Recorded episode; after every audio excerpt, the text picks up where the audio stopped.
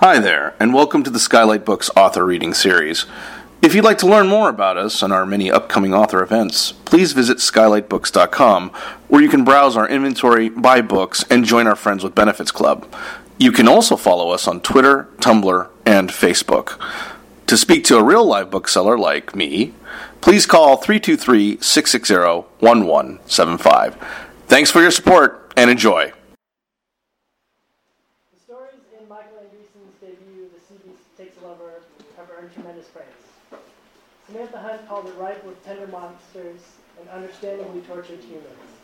It opens the window to our weirdness just a crack further, reminding us that the human heart is and always will be filled with wonder.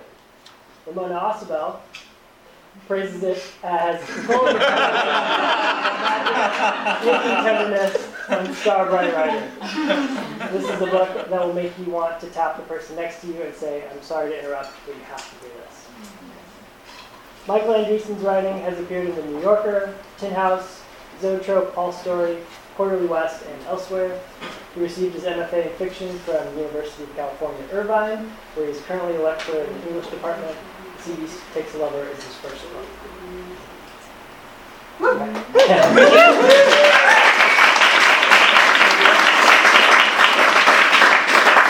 Ausubel's collection, Awayland, is wildly unconventional yet universally resonant, darkly comic yet tender and soulful. The New York Times called it weird and wonderful. Hmm. Ausubel's writing is melancholy and fine and shines in illuminating everyday scenes of life. Ploughshares notes, to read an Ausubel story is to escape to another place. Her prose is assured and often lovely. Ramona Ausubel is the author of the novel Sons and Daughters of Ease and Plenty, and No One Is Here Except All of Us, winner of the PEN Center USA Fiction Award and the VCU Cabell First Novelist Award, and finalist for the New, Public, New York Public Library's Young Lions Fiction Award. She's also the author of the story collection, A Guide to Being Born, and has been published in the New Yorker, One Story, Paris Review Daily, and Best American Fantasy. We're so fortunate to have these two fantastic writers with us this evening. Please join me in giving a warm welcome to Michael Andreasen and Ramona.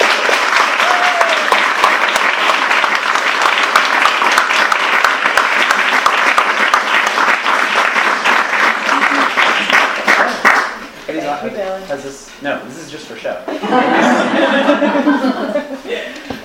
Oh, there we go. Now that's too loud. How's it going? Yeah, um, What do you want to do? um, there. So we flipped a coin. We didn't. We didn't actually. But um, we're gonna pretend we did, and I'm, I'm gonna go first. Yeah. Okay. old pros. Old pros at this. Um, before I start, I just want to say, uh, um, uh, in 2002, uh, I came to Los Angeles for the first time to visit a friend who lived in Los Feliz, and uh, that friend took me to a bookstore that he thought I might like. Uh, and it turns out uh, I liked it very much, and it was this bookstore. And then when I came to California to uh, when I came to California to go to school, I was coming up here more. This is nice because I can just look at you and I can just pretend I'm just talking to you. Um, uh, and I started coming here to readings, and I made a secret wish. Uh, and the secret wish was to someday come here and uh, read from a book that I wrote. And uh, so it's very nice to realize that wish and realize it without any. And not only do I get to do it with all of you, but I get to do it with one of my favorite writers and favorite people. So thank you to Skylight for uh, for making my wish come true. So I, I just thought I would read from uh, kind of a deeper cut. Uh, and uh, this is, uh, you don't, you don't really need to know anything. This, this is a story called The Saints in the Parlor, and um, I'm just going to read part of it. Uh, I don't think you need any introduction except that uh, the characters in this story um, don't have names. They're sort of, they're named after descriptions of how they look, and that can be, if you're not looking at the page. That can be hard to figure out, but you'll, you'll, you'll catch on. The saints in the parlor. yes, the saints are in the parlor. But why? What force has stolen these four from their somno incorruptibilis and delivered them into the company of this bolt-starved Tiffany lamp, this threadbare Persian carpet, these mantled porcelain curios? Even they, the assembled saints, do not seem to know. But their lives and deaths have made them have made this kind of not knowing familiar. And so for now, they are content to linger in the parlor and await the divine indicia that will deliver them hence. Shall we pray? asks Saint her own hand on a plate. Always, says Saint Upside Down Skull, in every moment, with every breath. The other saints agree, and so they pray. Saint her own hand on a plate sets down the plate containing her severed hand, and Saint Upside Down Skull sets down the skull of the venerated apostle, and, joining hands with the others, they bow their faintly haloed heads and kneel between, kneel between the velvet settee and the fireplace in prayer. O Heavenly Father, begins Saint Tongue of Flame, we are adrift in a sea of peril and confusion, but for the compass of your grace. When he speaks, which is perhaps too often, the tongue of flame at St. Tongue of Flame's forehead jubilates, ejecting small sparks and somersaulting with zeal. Without it, Almighty Lord, we wander the wasteland, thirsty for your holy providence, the better to serve thee. Thy holy providence, to better to serve thee, says Saint Upside Down Skull. Or you, your, don't mix forms. or metaphors, says Saint Her Own Hand on a Plate. Adrift at sea and wandering the wasteland? It's hardly a wasteland, said Saint of dubious, possibly mythical origin. is that or is that not a working samovar? The ember at Saint Tongue of Flame's brow glows a, per, uh, excuse me, a perturbed festal blue. Amen, he says through clenched teeth. Amen, the other saints reply. Saint Upside Down Skull gathers his sackcloth robes and rises to his feet, recovering the, the skull of the venerated apostle from the Davenport and resettling it teeth up into his cupped palms. Saint of dubious, possibly mythical origin also rises, causing the thousand rings of his armor to tinkle like a chandelier. His halo is ornamented with residual pagan symbology, and the small whorls and serpentine squiggles of precursor gods. His trident, stained with the blood and offal of the beast of Padua, glows patiently from the umbrella stand. There is a sudden draft. For a moment, the fire in the fireplace and St. Tongue of Flame's tongue of flame gesture in the direction of a door nudged slightly ajar, hinting at a world beyond the parlor. Is this the much anticipated sign? Perhaps a better question is was there ever a chance it might, not, it might not be interpreted as such? Can a draft ever be just a draft in such hallowed company? At last, says Saint Upside Down Skull, the way is opened. God be praised, says Saint Her Own Hand on a Plate and immediately they kneel again and offer prayers of thanksgiving. They cross the threshold into the foyer filled with confidence and direction. They are lambs, safe in a herd, following an invisible, unknowable shepherd. But why then would they separate? Why, for example, would St. Tongue of Flame lag behind the others before ducking surreptitiously into the trophy room? It may have been their open criticism of his prayer, only the latest of several barely perceived slights since they all arrived inexplicably in the parlor. He has often been the object of ridicule, ever since that day on 1270, in 1270, falling asleep beside the Volga when he dreamed of being cast into a fire that did not harm him, and had awakened to find that very fire resting at his forehead for all to see and be awed. To be blessed with the Pentecostal fingerprint of the Lord, that burning gift of prophecy and panglottery, is to be made apart, separate and distinct from other men. You shall be cast out, the voice had said in the dream, reviled and hated, simply for speaking my name. Dejection and mockery, he knew, were part of the job description. And he was used to receiving abuse from heathens and blasphemers, but from his own spiritual kin? When the opportunity to turn left when the others turned right presented itself, he, he seized it without thinking twice. And now look, the bear in the trophy room was so fierce, so tall, the rug is white Bengal. The sofa boasts lynx and ocelot throws. The 23 point buck mounted above the wet bar is the lord of all he surveys. St. Tongue of Flame rests a long nosed Browning X bolt from the standing rifle rack, lines up the rearing bear, stills his breath. There is liquor in the wet bar. He considers a drink as he draws a bead between the bear's eyes. This is an unfamiliar place. He doesn't know their hosts, and besides, he wouldn't want a repeat of the court of Philip IV.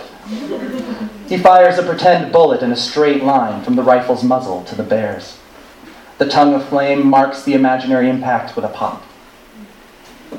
Before receiving the tongue of flame, St. Tongue of Flame never had much of a gift for oratory. Imagine then how disappointed he must have felt when that same artlessness followed into him into his evangelical career. True, the tongue of flame had allowed him to proselytize to all peoples in all languages, but it had failed to imbue in him the required charisma to, to ensnare the hearts and minds of men in the crook of his fervor. In Albacete, he had preached for days in front of the old Moorish bazaar, but aside from the occasional grin at the novelty of a Slav with a burning forehead speaking flawless Arabic, few people had paid him any heed. Escaped. Uh, it was the same story in Capetian France, and among the Seljuks and the Nords. The last of the Pictish tribes had evicted him at spear point, and the Saracens had found him too tired to bother beheading. Don't forget Latvia, a voice reminded him, and Cappadocia, where you were nearly drowned in spit. And just a minute ago in the parlor. Saint Tongue of Flame pours himself three fingers of Bushmills from the wet bar, swallows it whole, pours three more, and settles himself into a gorilla leather chair to stew. The tongue of flame's orange flicker is almost invisible in the looking glass of the tumbler. Without an audience, it can barely break a shadow. Cast out, the voice says, reviled and hated. Saint Tongue of Flame belches. His tongue of flame farts a puff of sulfur, simply for speaking my name. In the secret passage, Saint, her own hand on a plate, tries to remain calm, to breathe. The cold stone walls are narrow, the passage prohibitively dark. Why had she not taken one of the oil lamps with her? Because of her hand, stupid. because to have only one hand is to be constantly made to choose. Because when a casual inspection of sundry cold cuts and boxed crackers results in the back wall of the larder sliding open with a revealing creak, exposing a forgotten corridor to its first sip of light in ages, the inquisitive, one handed person has a choice.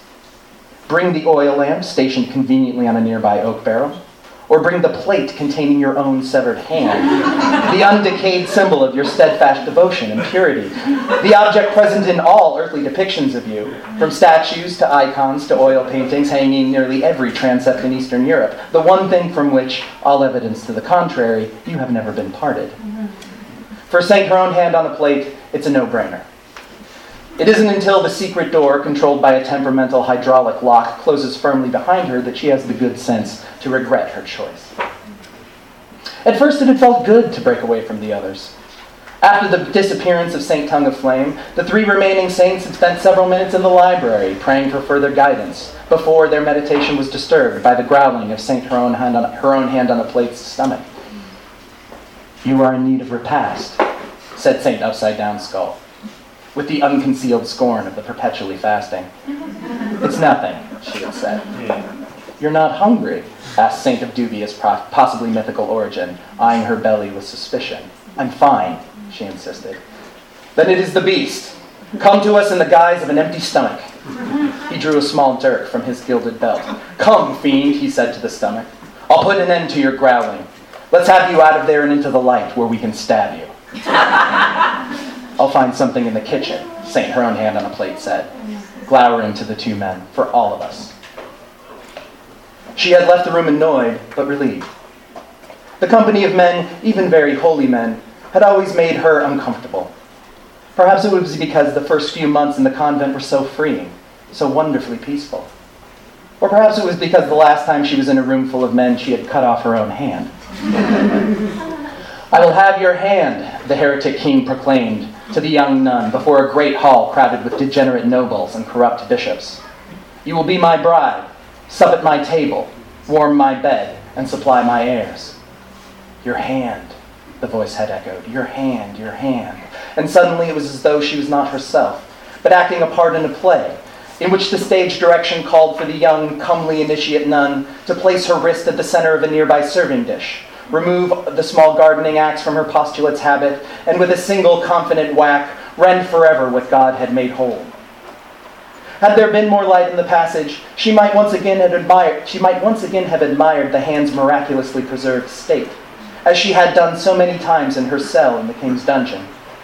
Again, she might have noticed the palm's sweet rosé, the crumbs of brown bread still scattered on the plate, the garden soil still tucked under her fingernails, the clean bisection of the wrist revealing bones still white and veins still blue, a mirror image of the bones and veins on the impossibly fresh wound on her stump. the ends so identically preserved that it seemed with one easy gesture she might kiss the two poles together and find them suddenly reunited, returning her to a world of two hands, which is to say, a world to which freedom of choice has been restored, where one hand might never again be burdened by the other. But it was too dark in the passage for such, for such observations. The walls are too close and growing closer. It is too much like the cell where she had been kept. The quiet dampness too much like that quiet dampness.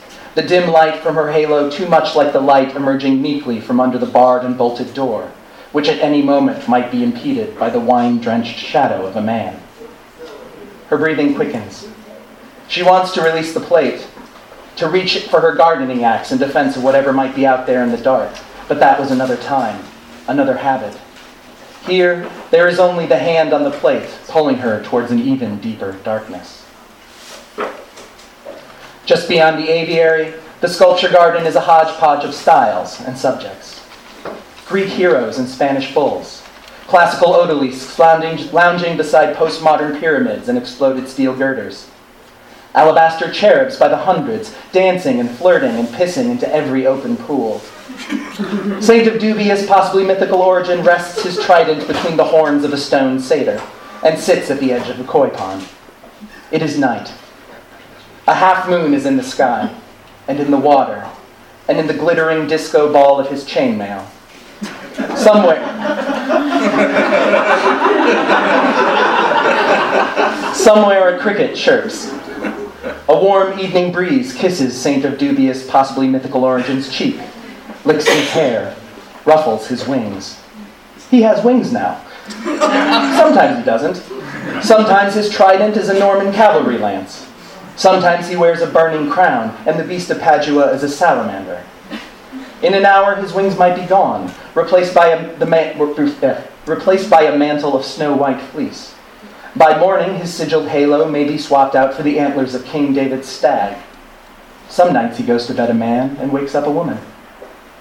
His past is only lore, existing in the imagination of perhaps a dozen conflicting medieval scrolls and apocrypha.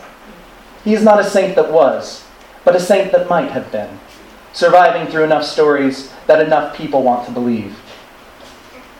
Beyond the pool of bubbling carp, somewhere deep within the garden, the beast of Padua purrs like a jungle cat, announcing its readiness to be slain again. Saint of dubious, possibly mythical origin, reaches for his trident, which is now a knobbed blackthorn shillelagh, and tiptoes into a grove of bashful nudes. He feels eyes on him. His grip on the shillelagh tightens as he marks the creature's scent on the wind. Inside him, the voice growls. The voice is always growling. Soon a furious melee, a wrecking ball of bludgeoning and teeth, he can feel it. Soon a garden of rubble, amputated granite limbs, and plastered polyhedrons reduced to blasted ageometric chunks. Soon the beast smote and the saint victorious, or grievously wounded, or perished beside his prey, claws buried in each other's throats, hate in both sets of dead eyes, and then too soon after, on their feet again, relocated to a sun bleached desert or a forgotten cave. Some other version of their story in some other grand theological metaphor, the whole maddening engine primed and kick started and revving to life again. But here in the antebellum moment, Saint of dubious, possibly mythical origin, is at his least confused. He perfectly comprehends the ever shifting amalgam of his own iconography, the animal barking of his own brain. In this moment, he is the most consistent and real that he will ever be. The shillelagh feels like part of his own hand, and like the hand of something greater, a mightier, more righteous hand with which he might cave in the skull of the world. Under the hoof of the stone satyr, under the hoof of the stone satyr, the same cricket chirps. Quiet, flea, says Saint of dubious, possibly mythical origin. Can't you see I'm stalking? What you stalking there, big guy? asks the cricket. the beast of Padua, says the saint, the enemy of creation. Nobody here but us crickets, says the cricket. I feel it approaching, says the saint. You need to chill out, pal, says the cricket, giving the saint the double guns with its antennae. Take a load off. Do not tempt me with rest, Saint of dubious, possibly mythical origin says, for my vigil is long and fraught with peril. In that case, the cricket says, how about some vigiling music? And with its legs, it violins the first few bars of nature's most recognizable lullaby. Saint of dubious, possibly mythical origin is, of course, exhausted. His vigil, it turns out, has been very long, several centuries too long. As the cricket serenades, it is all the saint can do to stay upright and alert. Relax, guy, says the cricket, looking down at him now from the collarbone of a traipsing marble nymph. The creature's legs continue their minstrelling. It is such a powerful symbol, that chirping, so synonymous with drowse, with the occitan laying down of burdens. Before he knows it, the saint is on his ass. Mm. I mustn't, he says, battening down a yawn. Hey, check out these insane tits! The cricket shouts from atop the nymph's galloping bosom. Imagine laying your head down on these babies. The saint imagining, imagines laying his head down on the cold stone of the nymph's insane tits. That's right, says the cricket. Let it all go. Eternal, eternal vigilance is a young man's game, and you and I are as old as they come. Beast! cries the bewitched saint in sudden revelation. Beguiler! Are you sure? Says the cricket, grinning a microscopic grin. Looks like an ordinary cricket to me. And yet, the cricket begins to grow. It grows until the marble nymph crumbles beneath it, until its compound eye is a dinner plate, until the stridulation of its legs and wings echoes for miles. The saint is barely able to raise, to raise his arms in defense. It is not just the paralyzing song. His arms have become the arms of a weaker man, a scholar or a sage, and the shillelagh has become a goose feathered quill.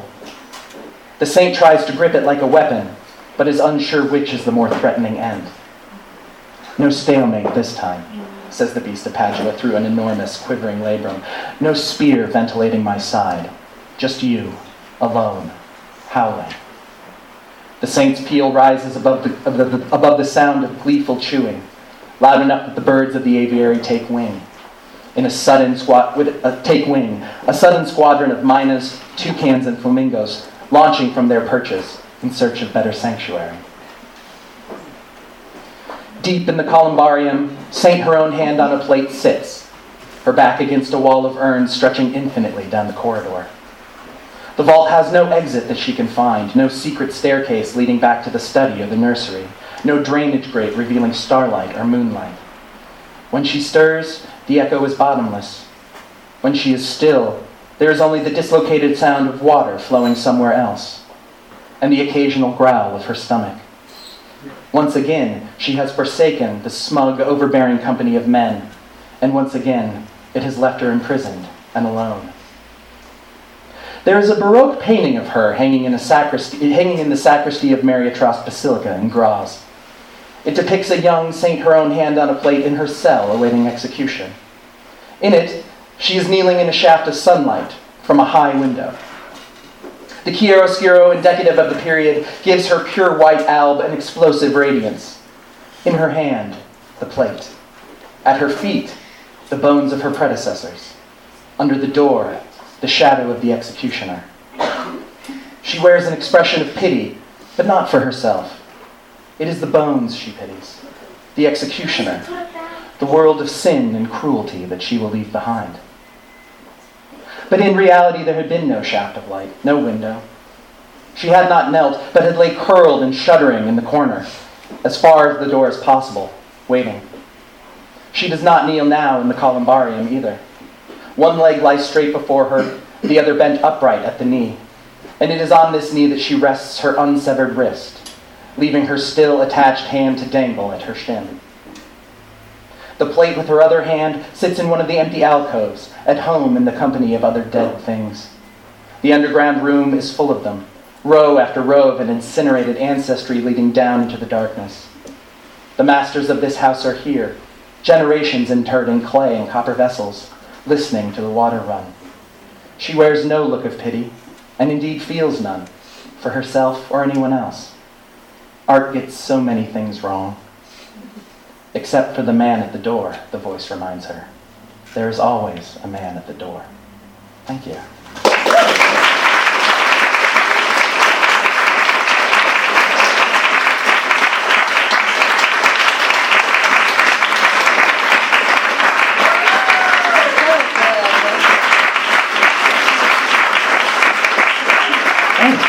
No, no, no. This is the best. Like we get to be each other's hype man. This is why it's so cool.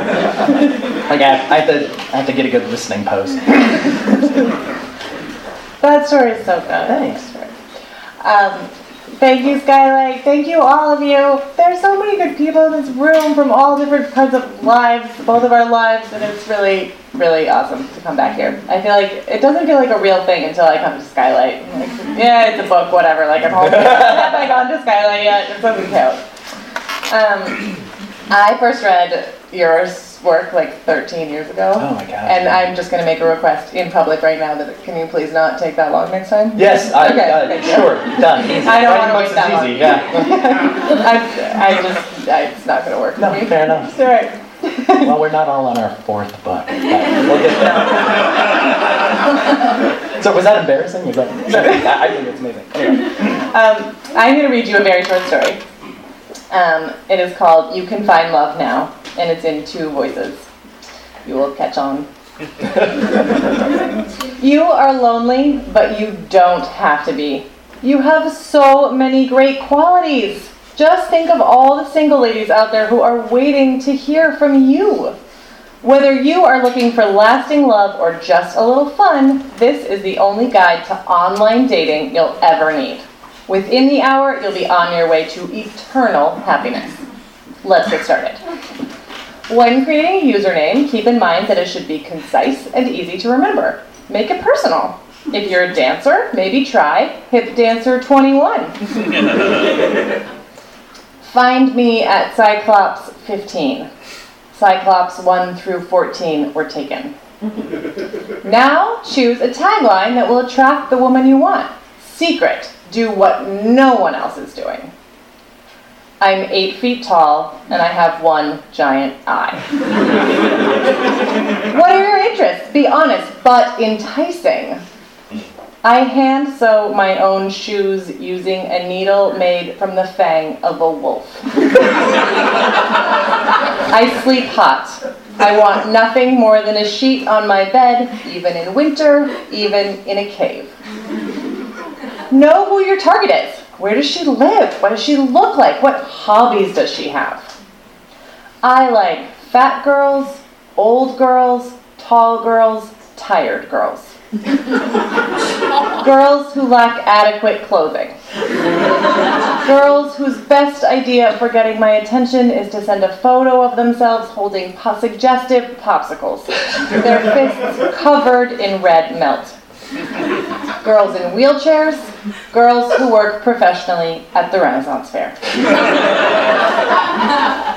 You could choose other men. Men who like to think about feet, men who have thick back hair, men whose greatest pride is the time they flew to a nearby nation and tried to deplete its store of alcohol and slept on the beach one night. Wasn't that so fun?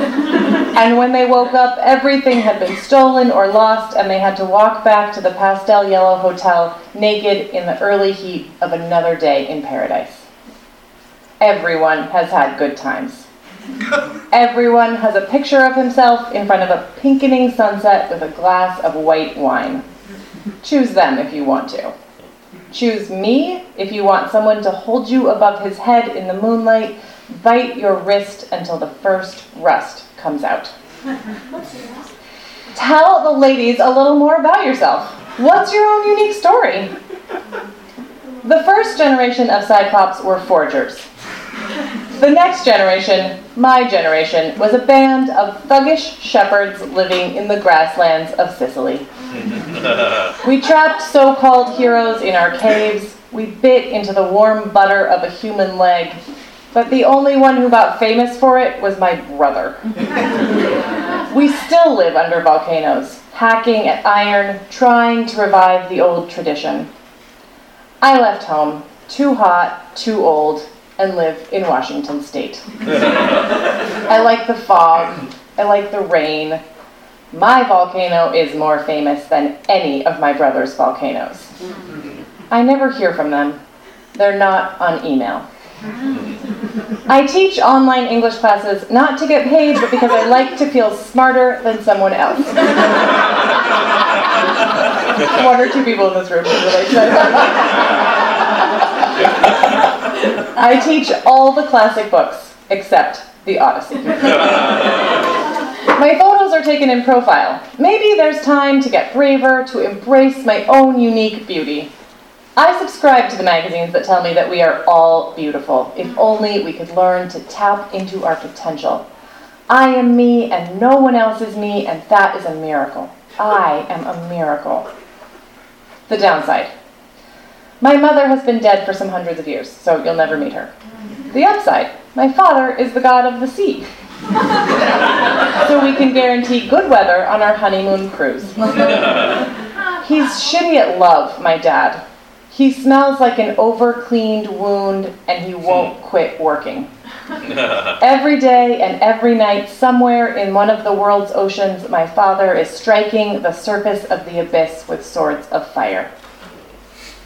Do you smoke? Do you drink? How often do you exercise? Do you support charities that help animals? With an unexpected bonus, would you A, donate to a cause you really believe in? B, save half and spend the rest, or C, celebrate with your friends and margaritas. If you want me to set a trap, I'll set a trap. a first date picking blueberries in the whitest, cleanest sunlight, tin pails.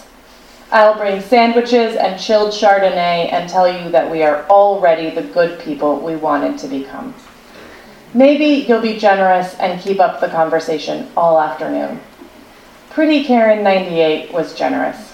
Pretty Karen 98 looked into my eye when we chatted online and laughed at my jokes. But she never answered my messages after our date, even though her status was still marked single. Don't mention your previous relationship history. Leave your emotional baggage packed and in the closet. You are on the market because you are awesome. Sorry, Let's try that again. My actual perfect day descending below ground early, full of milk and blood and meat to forge iron. There is no such thing as day or night in the volcano, and any sense of time comes from watching the metal change shape. From ore to spear, from ore to trident, from ore to thunderbolt. If I am strong that day, the mountains will shake with the strike of my hammer, the heat of my flame. I can't ski.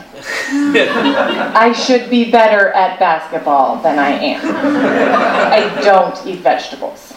But my eye is blue and it's pale and it's beautiful. My vision is good, though not great. But understand this I will never again visit an ophthalmologist or an optometrist or anyone else who claims to be an expert of my organ. I do not fit in the chair, and I wish I could forget lying on my back on the floor of that darkened room while a small man climbed onto my chest with that sharp point of light. I'm not sorry for what I did to him. now he can see for himself what it's like to have one eye. You have almost finished creating a magnetic online dating profile that will attract more women than you ever thought possible. What else do you want the ladies to know? Remember, be yourself. I do remember the old feeling sometimes. A maiden washes up on my island, tailed or otherwise. The cave is sweating and there are mineral stalks growing from the ceiling. I have no idea what time it is ever. All my wrist and ankle shackles are homemade, struck from iron I myself dug from the earth. The maidens were not as beautiful as the stories tell you. Their hair was salt stringy and their faces were pruned. You're doing great, Bean. Too long in seawater can unmake any loveliness. Yet I meant to love them. I meant to tend to their wounds. When I pounded the shackles with my hammer, the person I imagined chaining was my father. I imagined slipping the cuffs around his watery arms, not to hurt him, but to keep him. But my father never offered himself up on my rocky beach. I'd see his big hand out there sometimes, swilling the surface of the sea, but he never came close. Maybe he was the one who threw the maidens to me, his dear son, his wifeless boy, wanting an heir. I will not shackle your slender wrists to the cold walls, or gnaw your nails down to the quick with my remaining teeth. I will not leave you hungry while I eat a roast goat at your feet. I've dealt with those issues. Imagine the inverse. I have the softest mattress in the world made from the combed fur of fawns. Choose me, and you'll be choosing warm oil on your hands and cold water in your glass, meat on your plate from a lamb that suckled on my pinky when it was first born. If I came to your house tonight, where would I find you? In the living room? The kitchen? Waiting at the door? I'll call you Aphrodite and smell the sea in your hair and shuck oysters for you from the depths. I'll tell you that I've never seen a real goddess until now. Come with me and be adored deep below the earth. While you sleep, I will strike a huge sheet of metal until the shape of your body comes into relief. You never have to take me to meet your friends. You never have to take me anywhere. You never even have to see me in the light. Your grandmother will tell you that all the good men are gone, but then here I am, and I'm ready for you.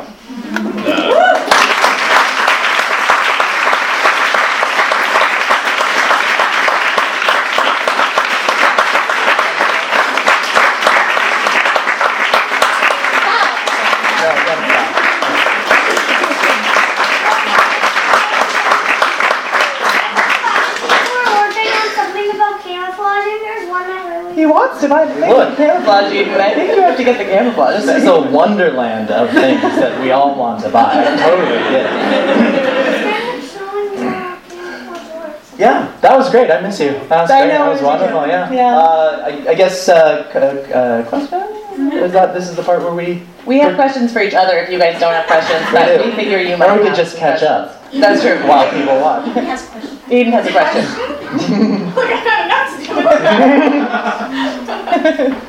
you don't really have to have a question. Does anybody have a question? Yeah. Um, I would ask the one about um, sectioning your stories like you did in this collection. I'm always intrigued by the way that story collections are put together anyway, but um, you put that extra organizational element.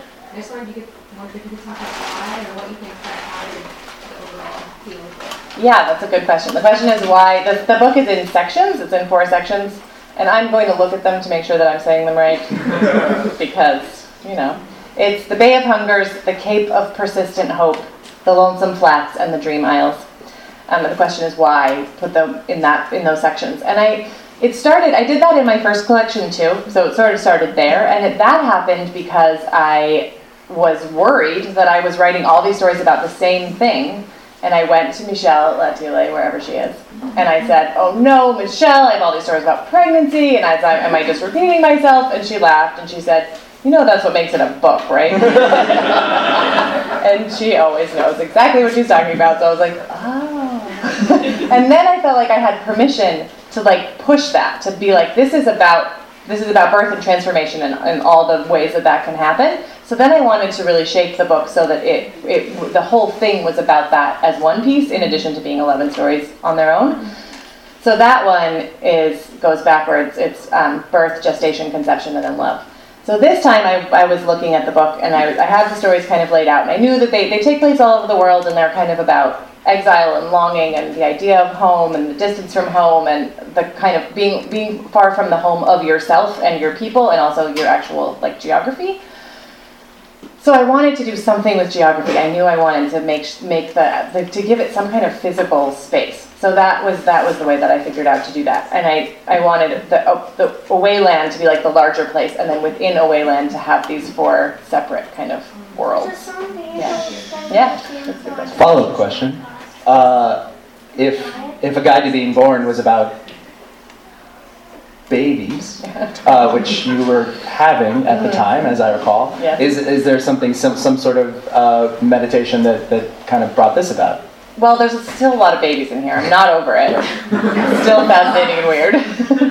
so that's that persists. Um, but also, it, I have I left I left where I grew up in New Mexico when I was 17 and hadn't until a few months ago figured out where I wanted to live.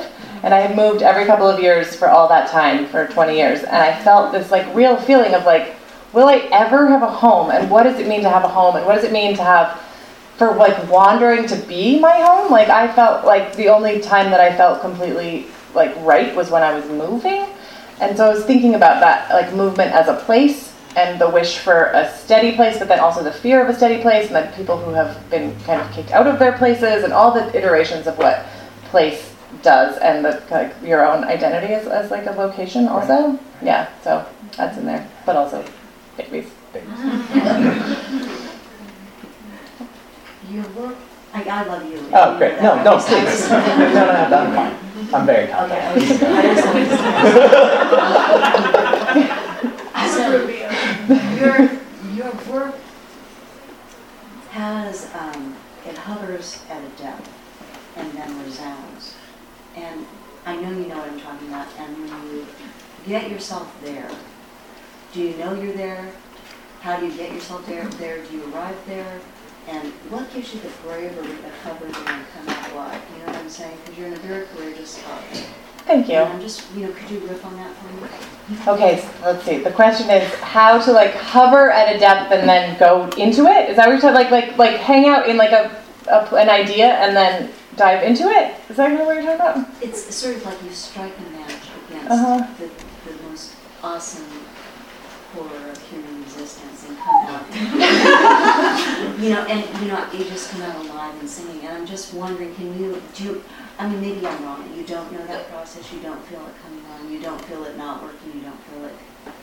Yeah, I think I think I'm always only writing because I want to get to to something that is truly deeply troubling or beautiful or that feels profound to me in some way. So I'm writing toward that. And the and the other pieces, like the structure around it, is in service of that. And if it doesn't ever get there, like if it's just a clever idea, if it had just been a clever idea about a cyclops writing an online dating profile and it had gone where we expected to go, the story wouldn't have interested me after a while, and I would have given up on it. And I have plenty of those stories that start with a funny idea and then like you know peter out. And so it has to go. If it's not going to go all the way down, then it's not. It doesn't.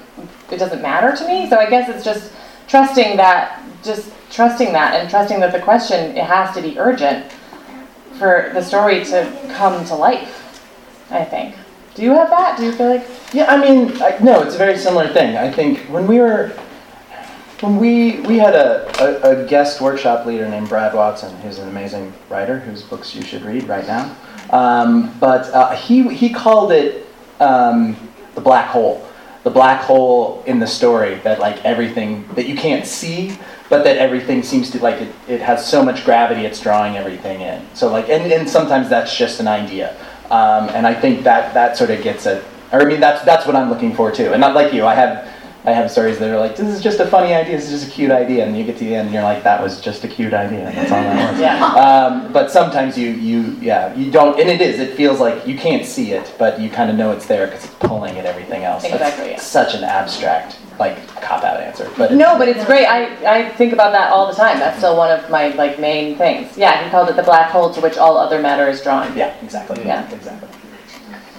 With you, it feels like you're dropping off a cliff, and, and, and you're landing, you're landing with hope, and it's just an amazing. It's a your stomach just goes through the earth, and then it's so revelatory and uplifting. Oh, thank you. That's lovely. Thank you. Like, Dropping off a cliff. Let's do it. Yeah, so when you wind up in the parlor, what were your saints' names? yeah. Uh, wha- wha- what's my saint name? Um, saint probably shouldn't be a saint. I mean, saint somebody messed up in the whole canonization process. Oh, that sounds right. That's a great thing. Susan. That's really good. Oh, over there. Oh, hey, yeah. Can I ask, going? It's going great. Okay. Yeah. Uh, so last week we're at class over here. We got the chance to talk to Michael. These kids, by the way, these guys are uh, go to high school here in Los Angeles. What and- school you go Yeah, what school do you go to? School school of Los Angeles This is our teacher over here. Yeah, Amanda Fouché is their English teacher, and uh, by the way, yeah. And I went and talked to their class, and they asked like some of the smartest questions I have ever received. Um, so now I'm really scared that there's another. I'm actually going to repeat a question just because. Oh, sure. Yeah, great. I already know the answer. I'm not going to give you give them your answer. Just 'cause- Okay. No, thanks. Yeah, make it. Let's pretend that we. Do. We asked Michael about um, why he's interested in the fantastical, the absurd, this American cynicism, and he said, Uh, I was going to say, I've totally forgotten. Um, thanks. Uh, uh, no, what did I say? What? Uh, uh, no, why mention it? I, I, um, It was the intersection of, the intersection of American. so, so. It sounds smart. The intersection of something. That, that, that. No, um, it's, it is sort of. Uh, there's. I actually have a slightly different answer, and because I, because I was kind of thinking about this um, uh, recently in a different context. It is. It's. There's a kind of. I think when we write in the with the fantastic or the ridiculous or, or whatever. Um, I think we're kind of trying to get at.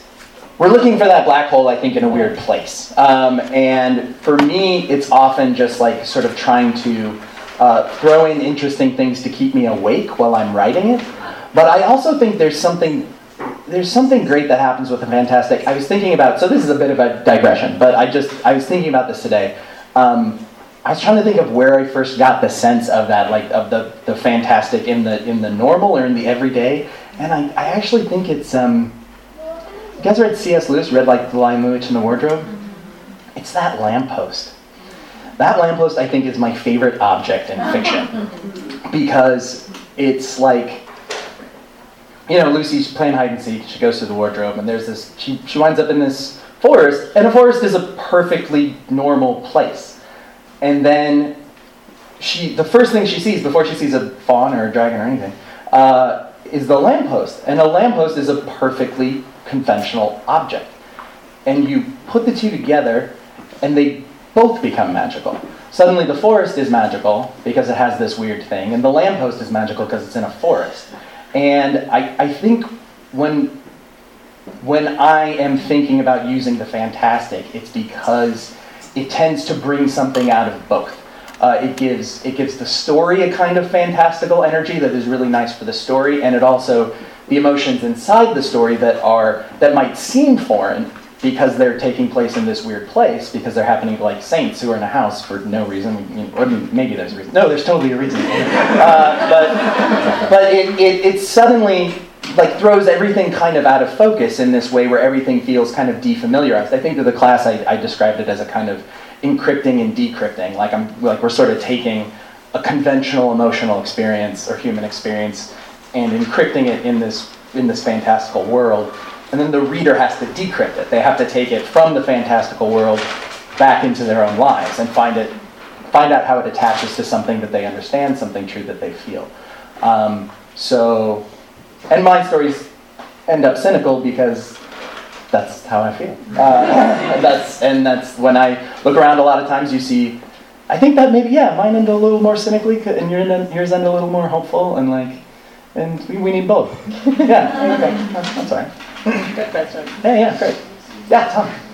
Actually, that's sort of a follow-up to that. Yeah, great. Do you feel like with the encrypting and decrypting approach to uh, fantastical or magical, realist or whatever, is there, is it hard to avoid it? Uh, does it ever become sort of just a metaphor kind of thing? Like this just means this. Like how do you sort of keep it sort of like This is the other side. This is the, the other, for me, the, the story that goes nowhere that's just a cute story. Yeah. There's, there's a trap on the other side, which is the story that's about something. And it's always a really perilous moment when you realize what your story is about. Because then you have the temptation to really make it about that. Um, and if that, if that gets to like kind of what you're talking, that, then you, now you have to pretend you don't know that. And keep writing it as though because these still have to be real people in a real situation or you know maybe not real people but the, every the terms have to feel real. And you still have to you know engage with it on a human level level first, and it has to work on a human level first before it can have these other themes and meanings. Um, the time pass. Yeah, I agree. I think I have to like trick myself out of that also. Like it can't. If I set out to be like I'm going to write a father-son story, like it comes out stupid. Yeah. It- because it, it is. It is like Yeah. it doesn't have any teeth. It's not a real thing. And there's no nuance, and then Right. it basically becomes like something that's really easy to write, like a, a- fifth grade English paper about. Right. Because then it's like, oh, it's all right there, and we can just, you know, it's all on the surface, and I'm done in an hour, and that's fine. I don't really have to even chew it. I can just kind of swallow it whole. Um, and we don't want that ever. Right. Right. Yeah. Yeah. But still, like it's like the friction between the like the, the cute idea or the clever idea or the title that I like or whatever the thing is that is originally like, ooh, what would that be like? And then something real. So like if I can get those two things present, then I feel like I they they like drive each other forward. That's right. And then I get a story. Anything else? Um, what are the authors, you had to read everything they wrote, and when you got to the end of the body of their work, you were just, didn't think you could live like this? Just those authors, can you just name those authors for me? Who are the authors that we read everything that they ever wrote and when we got to the end we felt like we couldn't live? That's a great question. I don't know if I have that person. I have people that are like that I love so much that I don't read everything because I feel like it's too it's either too much like what I'm what I'm trying to do at the time or mm-hmm. like I feel like if I read this I will be so overwhelmed with the greatness of it that I will not try anymore because there will be no point. Mm-hmm. So like I have read I have read most of the Marquez at this point, but it's like I parsed it out over a really long period of time. Mm-hmm. There's I don't know, I think I'm also a really slow reader, so I like to take a long time with with every book and I feel like I get slower and slower the longer I write because there's more that I'm paying attention to and then yeah, so I don't know if I have. Do you have I, I actually, this just happened to me because uh, uh, I was, so it will surprise no one um, who knows me to know that my dad is George Saunders. I think he's great. I read every, I thought I'd read everything. And, and then I realized uh, uh, my friend Inez uh, mentioned that she was reading 10th of December, and I remembered that when 10th of December came out, uh, I was reading the stories, and then I got to the last story, which is 10th of December, and I thought to myself, if I read this story, then there's no more George Saunders. Uh, at the time, at the time. And so I didn't read it, and then I forgot that I did. And when she mentioned she was reading it, I was like, oh my god, I never read that story. And I had this wonderful moment of like suddenly there was like a little, you know, that little last piece of chocolate that you save in the in the refrigerator and that you forget about, and then it's there and you find it like late at like at 2 a.m. when all you need in the world is just that little piece of chocolate. Um, so that he was mine, and that was actually a really wonderful experience of like hiding that story from me. That's but great. Yeah, yeah. But uh, but yeah, those are yeah. I don't. I, I even the ones I really love, I can't say that I've read every single thing. Like Barthelme, those are those are like a hundred stories, um, and I've had time to read a hundred stories, but I just keep going back and reading the same twenty that I really really love that teach me something new every time. So that's another thing too. Is sometimes it's not the whole work; it's just these few stories or this one book that you just you know that you have to keep going back into because every time you come out, you've got something new. Charles Baxter, do you like Charles? Oh yeah, yeah. We were just talking about Charles Baxter over over uh, dinner, for sure. Anything else? Patrick. So Mike, yeah, Yo. I'd like to say a little bit more about how the Sea Beast got the honor of being the title of the book. This I, I, I will, but I also want to hear how Awayland got to be the title because I don't even know that I know that story. No, it, it was it was a, an absolute last minute uh, decision uh, that and, and you know it's funny because I had this other title and uh, I uh, I thought the title was fine and uh, and but but I was my agent actually uh, made a really great observation. It was called All Else Fails, and it was an okay title. But this is something to think about with titles that I never thought about. So this is actually might be useful to the writers in the room because I think it's such a smart thing. Um, that title I liked it, but it's sort of like his his case, which I thought was really good, was there. There's this wonderful wonderful fantasticness, um, or I shouldn't say wonderful. I think whatever. It is. You decide for yourself. That's just There's just this amazing. It's just, I mean, you guys. Uh, no, uh, there's there's this kind of fantastic quality that wasn't there in the title, And, um, and he was like, you know, I'd really like people to know that that's what they're getting into because that's what I liked about it. Um, and I was like, damn it, that is too smart. I, that's right. That is a good reason. Um, so I just sort of, and the, and the title story was not called that. It had a totally other, much stupider title. And, uh, and so then we came up with that uh, uh, that title for the story, and that became the title of the book. And honestly, now it's I can't imagine it being called any anything else. It's uh, thanks, man. Thanks, man. Thanks. Yeah, it worked out well. What about yours? What about? Because I know this was something you were thinking about too. Yeah, I I wanted I had three books with long sentence titles, so I knew I wanted I wanted a one word title, but I also just knew that I wanted to be like a compound word for some reason. I don't know why I knew that, but I made that decision somewhere in my heart. And for a while in my head, I was calling it Otherwhere, mm. which you can rightly see why it could not be the title of the book because it sounds exactly like underwear. I know this can't be the title, but I wanted it to be. A, I wanted it to be like the name of an actual place. And then, so I just kept playing around until I got Away Lands, and I felt happy with it as soon as it appeared. Yeah. And it's so nice to have a one word title. You can just like say it. it that, I mean, I'm jealous because I find myself having to really hit the T on Beast. Yeah. Beast. Yeah. Like, because you, cause you can't go into that take, that next T. That's where I screwed up. I feel like it's right. the T T. It's really hard. It's yeah, hard you to, don't You want to just like glide over it and you can't. It's, you've got to really hit that one. So yeah, one word next time. Yeah. That's good. Right. Great. Anybody else? Yes, Danya. Was there a particular story um, that you struggled with and was more difficult for you to write? And if so, how did you get through it? Good one. There's a story in here that Michael and Marissa and Matt Sumell, who's not here, uh, help. They, I mean, they help me with all of these stories. But there's one story in the book where it's a young couple and they're newly in love and they decide the girl decides she gets it in her head that she's going to die. I love this story so much. Oh, God. she decides she's going to die. She doesn't really have any evidence to back it up, but she decides it. And then she wants to be with her beloved forever, and so she makes this plan to switch hands.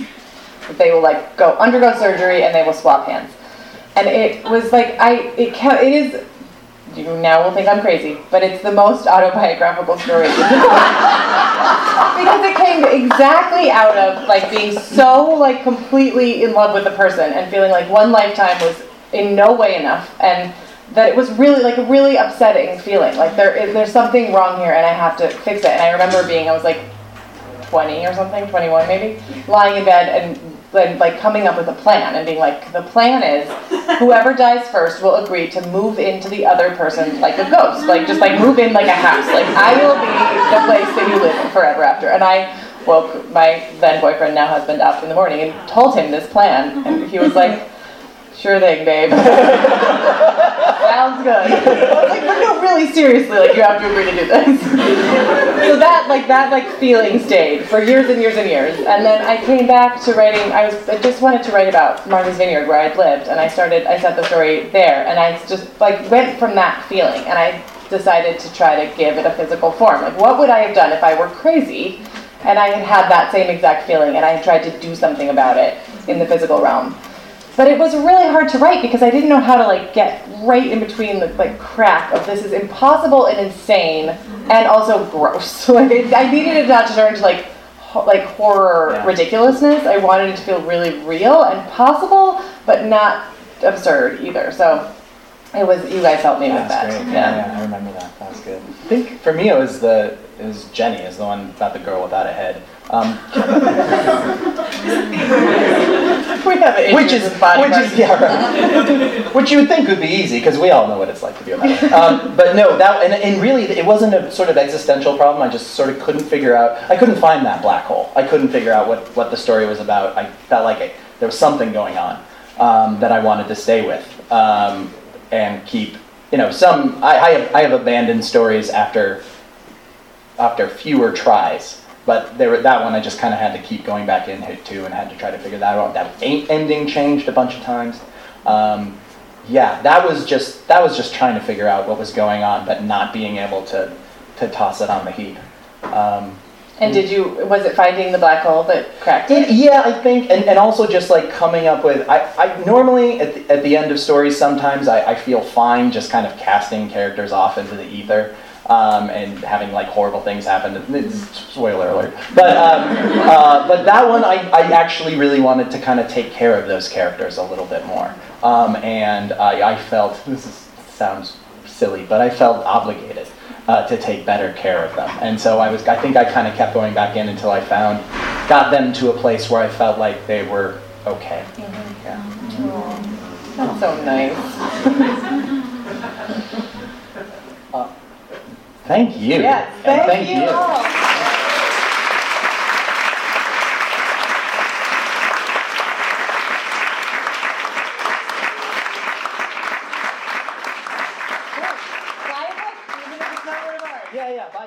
please, this, this, this bookstore. You've been listening to the Skylight Books author reading series. Don't forget, you can listen to this and all of our other great podcasts at skylightbooks.com. Thanks again for stopping by, and we hope to see you soon.